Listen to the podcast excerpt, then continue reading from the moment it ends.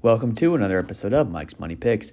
Today on the podcast, we're going to be talking about the Friday night slate of college basketball DFS. It is a DraftKings only night for college basketball DFS. And I'll be honest, it's kind of interesting the way this one works out. It is literally all mid majors. And so I kind of always wonder when DraftKings does a slate like this, like where they draw the line in terms of how mid major is too mid major, right? Like I understand the Dayton Loyola Chicago game being on there, right? Those are two teams that are nationally known. They made big runs in the NCAA tournament. People recognize those names. And it's the Atlantic 10, which is one of the best mid major conferences. And it's going to be on ESPN. And so you're looking at, you know, a pretty quality mid-major matchup there, right? Even though it's not that good this year, but still, those are two recognizable programs. And then you got like, you know, you keep going down the board, you got your Mountain West games with Air Force and Wyoming and New Mexico and San Jose State. And it's like, okay, you know, that's the Mountain West. That's one of the top mid-major conferences. And then you get to Yale at Penn. Okay, Ivy League, you know, not bad. Quinnipiac at Siena. A little bit of MAC action. Uh, and then Wright State at Cleveland State, a little bit of Horizon League action. So, like, I don't know why necessarily DraftKings draws the line at the whole uh, the Horizon League on this slate, but that is what they did, and I'm not complaining because it's a nice little six game slate where we've got a lot of solid players, a lot of value to be had, and a lot of interesting situations. And in my opinion, what makes this slate kind of cool is the fact that because it's all mid majors, you're gaining an information advantage by doing research instead of just being the guy that looks at the game log and clicks on the player if you do a little bit of more research, you're going to be in the advantage tonight, and there is a lot of money to be made here on this Friday night. And hopefully, by listening to this podcast, you'll have a leg up on the rest of the competition. So, without further ado, um, one more thing with the introduction, actually. Uh, I kind of got ahead of myself there. So, we will be doing a Friday night show that is going to preview the Saturday slate. So, make sure you rate, review, and subscribe to the podcast. When you subscribe, you'll be alerted when new episodes drop. And we will be dropping Friday night to preview the Saturday slate of college basketball at DFS because Saturday is such a big day for our college basketball DFS. So, Make sure you stay tuned for that. Other than that, now the introduction is finally over. Let's go ahead and start breaking down the slate. But first, a quick word from our friends at Anchor. So, on this six game Friday slate, there are a few games that stand above the rest in terms of games that we want to target and make sure that we get some exposure to. The one at the top of my list is Wright State at Cleveland State. It has the highest total of the day. Vegas has it at 148.5. KenPom has this game at 74 to 71 Cleveland State. And the previous matchup between these two teams was an 85 to 77 Cleveland State victory. So, 162 total points scored in that one. Um, so, I think you can expect more of the same here. Both these teams like to push the tempo, both these teams are fairly solid offensive teams. The second highest total of the day is New Mexico at San Jose State. That one has a total of 145. KenPom has that game as San Jose State 74 to 73, so KenPom has it for 147. The previous matchup between these two teams was not that. It was 77 to 57 in favor of New Mexico at the pit in Albuquerque. Um, now, when it comes to this game, this game's at San Jose State. But what's very important to me is Jaelen House of New Mexico, his status. Uh, New Mexico does not push the tempo as much when he is not in the lineup, and they're actually 0 2 in games where he is out of the lineup. And so his injury status is going to be very important to monitor. The good news in terms of like the possibility of him playing is that he did go through warmups in their last game before deciding not to play. So that would indicate to me that he's pretty close to coming back. If he does not play, I would highly expect that game to hit the under. Now, Yale at Penn is the third highest total of the night. Um, Vegas has that one 143.5. KenPom has it as Yale 73 to 71, and the previous matchup was a 70 to 63 Yale win. So the other three games tend to be more um, not in terms of like the full rock fight category, but they're all in the 130s. I think they're games that um, you can find pieces for, but if you're looking at game stacking, one of those three is the options that I would go with. All right, now let's talk about the guard position. So Hunter Maldonado of Wyoming is the highest priced guard on the slate, and Wyoming's in a very interesting spot. You got to know about the full context of what Wyoming is going through right now. So, Wyoming in the last two weeks has had Noah Reynolds get injured for the rest of the season and Ethan Anderson leave the program. Noah Reynolds was their leading scorer. Ethan Anderson was a solid contributor. Since then, Wyoming has essentially only played five guys. They're playing all of their starters like over 33 minutes a game since those two guys have left. And so Maldonado's usage has been incredibly high in those games. I don't like the price tag here on Maldonado for this game against Air Force, but I do like the trending of the usage, like pointing skyward up for Maldonado. Um, so I think he definitely has a high ceiling. I don't think he has a whole lot of security, but that usage could lend itself to a massive game out of Maldonado. If I'm being totally honest, I wish his price tag was about $600 cheaper, and I would think he would be almost the lineup lock. But this is a lot to reach on this price tag, where there's a lot of guys in the 8 and 7K range that I'm very interested in. So now looking further down the board, Penn's Jordan Dingle is a fairly solid bet in my opinion. He it would probably be my cash game pick if I'm being totally honest. Um, he is the fourth highest usage rate in all of college basketball according to KenPom. And so you're looking at a guy who has the ball in his hands a lot, shoots a lot, assists a lot. Like he just the usage gives him such a high floor. And if you want evidence of that, he has over 32 fantasy points in six straight games. And against Yale, the last time these two teams played, he had 38.8 fantasy points, and that would be four times value for his current salary. So Penn's Jordan Dingle, very solid play in all formats. I think he would be a cash game lock, in my opinion. Now, another guy in the 8K range that I like is San Jose State's Omari Moore. He gets a big tempo up spot against New Mexico. He had 37 fantasy points against them last time, and I absolutely think he could have a repeat performance. Now, looking at this home game for San Jose State, where they're sure to score more points where they did the first time they played New Mexico. Now, the 7K range has some guys that somewhat pique my interest. Um, Jamal Mashburn Jr. Could see more shots if Jaelen House sits out, but in my opinion, his ceiling is kind of capped because all he does is score. He doesn't get you a whole lot of rebounds or assists. Loyola's Braden Norris is theoretically in a good spot against Dayton. Dayton is one of the best interior defenses in college basketball with their two bigs, who we're going to talk about later. Uh, so Norris kind of facilitating from the perimeter and attacking from the perimeter would theoretically be a pretty good way to attack this Dayton defense. And we've seen guards kind of have solid games against them, but it didn't really happen the last time these two teams played. Norris only had 24.8 fantasy points in 43 minutes the last time Loyola played the Flyers. That game, that game did go into overtime, so that's how he got to 43 minutes. So theoretically a good spot for Braden Norris, but I, I'm fine passing on it.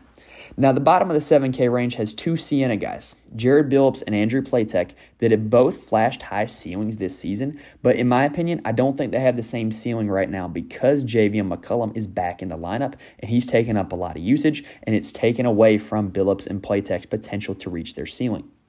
Now, in that same game, there's two guards that I would be interested in more than Billups and Platek. One of them is the guy that I just mentioned, Javian McCollum. He has back-to-back fantasy performances over 36 fantasy points. The other guy in that game that I'm interested in is Quinnipiac's Luis Kortright. He has four straight games over 23 fantasy points, two of which are over 30 fantasy points. He is taking a lot of shots and he's getting a lot of assists, and that's good news heading in this matchup against Siena because Siena has a very high or gives up a very high assist rate. They give up assists on a large percentage of their made buckets.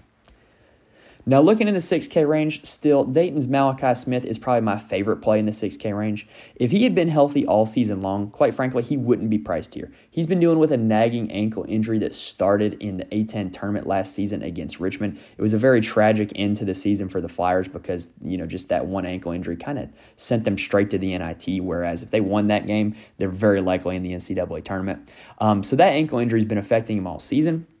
And he's kind of back I don't want to say he's all the way back, but like just the eye test, he looks back, in my opinion. He's finished three of his last four games. He left one early with the ankle injury. And in those three games, he had 24, 38, and 25 fantasy points. And hear me out. Guess who the 38 fantasy point performance was against?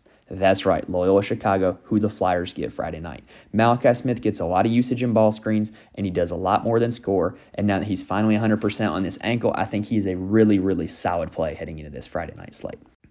Now, looking down at the 5K range, there are some really solid plays in this range. Guys like Deshaun Parker and Ben Schweiger both piqued my interest a little bit. But my favorite play in this 5K range is Bez Mbeng of Yale. He's hit four times value in six straight games, and he hasn't been under three times value in this calendar year since we flipped to 2023.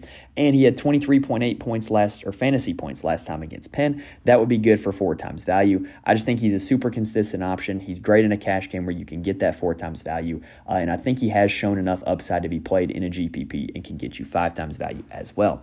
Now, another name to look out for in this range, uh, I don't know how much I'm going to be playing of this guy because I do think there's a little bit of a risk associated with him. He's kind of a streaky shooter, and that's Dayton's Koby Brea. He got the start in the Flyers last game in place of Mustapha Amzil, and he had 26.5 fantasy points against St. Louis. Anthony Grant has been pretty fluid with these lineups, especially with the injuries to Malachi Smith and Kobe Elvis and RJ Blakney. Uh, and so I don't necessarily know if Brea is going to get the start again or if that was just kind of a one time thing against St. Louis. But he did have a lot of success. He played a lot of minutes and will absolutely take 26.5 fantasy points again out of a guy his price tag.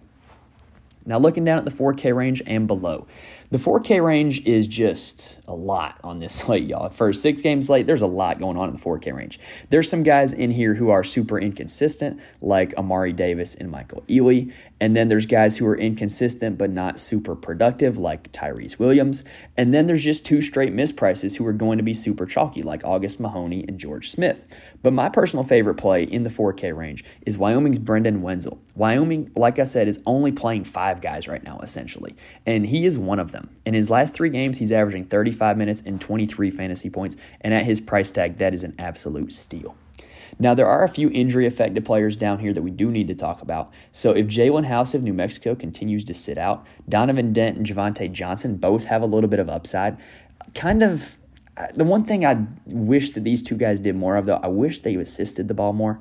They don't really either do that a whole lot, but they kind of just come in and kind of take turns just shooting the ball, whereas Jaelen House used to be the one shooting the ball. Um, so I do think they have some upside. If House plays, I'm probably not interested in either of them. Now, another name to look out for uh, Jeffrey Mills of Air Force.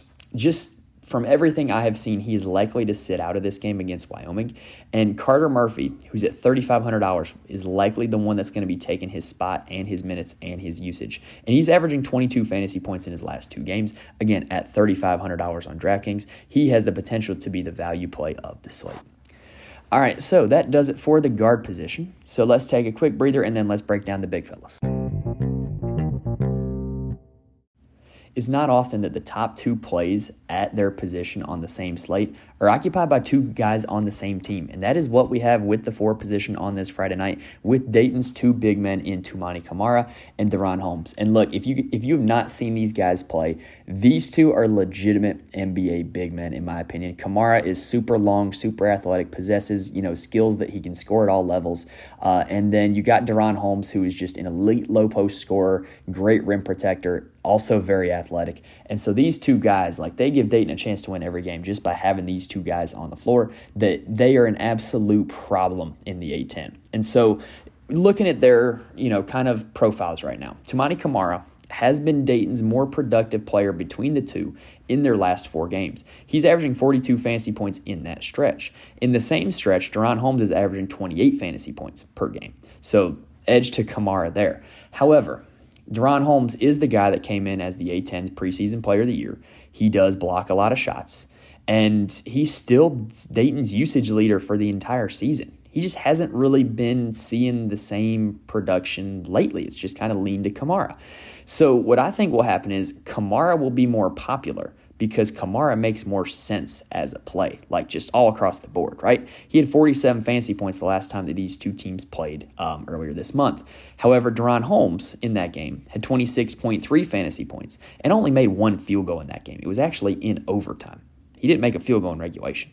So I think that Holmes makes for a very interesting contrarian play because Camara is going to be really popular right? Because if you don't know anything about these two guys, the game log, the fantasy points, the performance in the last game, like it all points to Camara, right? But Holmes has the pedigree, he has the usage, and he has this ceiling. And so I think that really, if you're trying to win a GPP, Holmes is probably more of the guy that you would want to go with. But I definitely have no problem playing Camara. I have no problem playing either of these two guys. I think they're both in for a great game against that Loyola Chicago front court.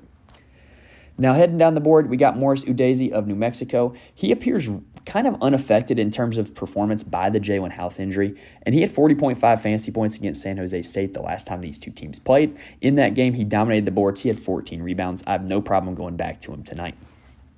Now, the 7K range is small for this slate.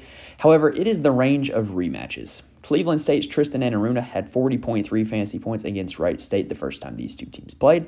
And then Air Force's Rytis Petraitis had 33.3 fantasy points against Wyoming the last time those two teams played. So both those two guys hit value in the previous matchup. No problem going back to either of them for that reason. Now, the 6K range is, you know, we had the range of rematches at the 7K. The 6K range is the range of misprices. Matt Knowling, Deante Johnson, and then most notably Brandon Noel are the three guys in this range that I believe are severely mispriced. Noel specifically, Noel is going to be very popular. He's going to be very chalky, but I think he's such of a misprice that I honestly don't have a problem with it. Now, the 6K range also has two guys who performed well in their previous matchup. Loyola's Philip Alston had 36.5 fantasy points against Dayton, and Yale's EJ Jarvis had 36.5 fantasy points against Penn. Okay, those are both 36.5 fantasy points. Wow, that was kind of a coincidence. Now, in the case of Philip Alston, I did watch this game with Dayton versus Loyola, and he's pretty darn athletic, but I don't know. I don't think that the ways that he was scoring are necessarily sustainable. He had a lot of threes in this game, and he is really not like a super high volume three point shooter. Um, and so I don't necessarily think he's going to get to that 36.5 again. I think, you know, he could get to probably four times value for you, but I don't think that that 36.5 is likely. Honestly, the 5K range for the forward position, it's kind of ugly. However, there is one guy I like in this range, and that is Jeremiah Oden of Wyoming. I've said it before, I'll say it again. Wyoming's pretty much only playing five guys, and he's one of those guys. He's averaging 34 minutes and 25 fantasy points in his last two games. And the last Wyoming guy that I really like is Hunter Thompson. He's $4,300 on DraftKings, um, and he is the last of the five guys that they are playing. I have no problem going back to him for that reason. Now, another name to look out for in the 4K range is Loyola's Bryce Golden. He played a lot of minutes the first time that Dayton and Loyola played because their starting big Tom Welch got in foul trouble, and he had 22.8 fantasy points. I kind of see that happening again because I just don't think that Tom Welch has anything inside to defend Camara or Holmes, and so you're going to have to see an increased minutes for Golden. And so, what I think might be kind of an interesting little stack is if you're playing one of the Dayton big men, Camara or Holmes, to also play Golden, knowing that you know if Camara and Holmes are successful, then it's going to mean that Tom Welch is probably in foul trouble. And so I think that that's a nice little correlation stack that you could make uh, by pairing those guys together. All right, so that does it for the breakdown of the forward position. Looking at the slate as a whole, y'all, there's a lot of plays in the 8 and 9K range that I think are worth going to on this slate, and I think I've highlighted all of them. I think that how you pick those guys is going to determine on how you can find the values. I mentioned that there's some misprices on this slate, but they're all kind of sitting there in the 5K and 6K range. So I don't know if you're going to be able to just play all of those guys and get you to being able to play your 8K, 9K guys. So I think it's going to be very interesting on how people fill out their lineups with the value plays if they want to get to these 8K and 9K guys.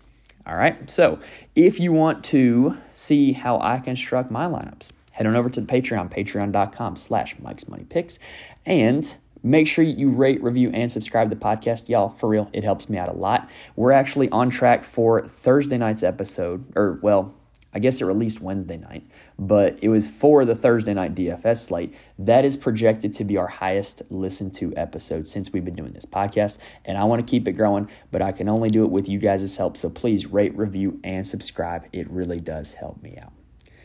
And lastly, when you subscribe, you'll be notified when we drop our Friday night episode that is going to preview the Saturday college basketball DFS slate. We got FanDuel and DraftKings contests on Saturday, so we're going to have a lot to talk about, a lot to preview. So make sure you stay tuned for that.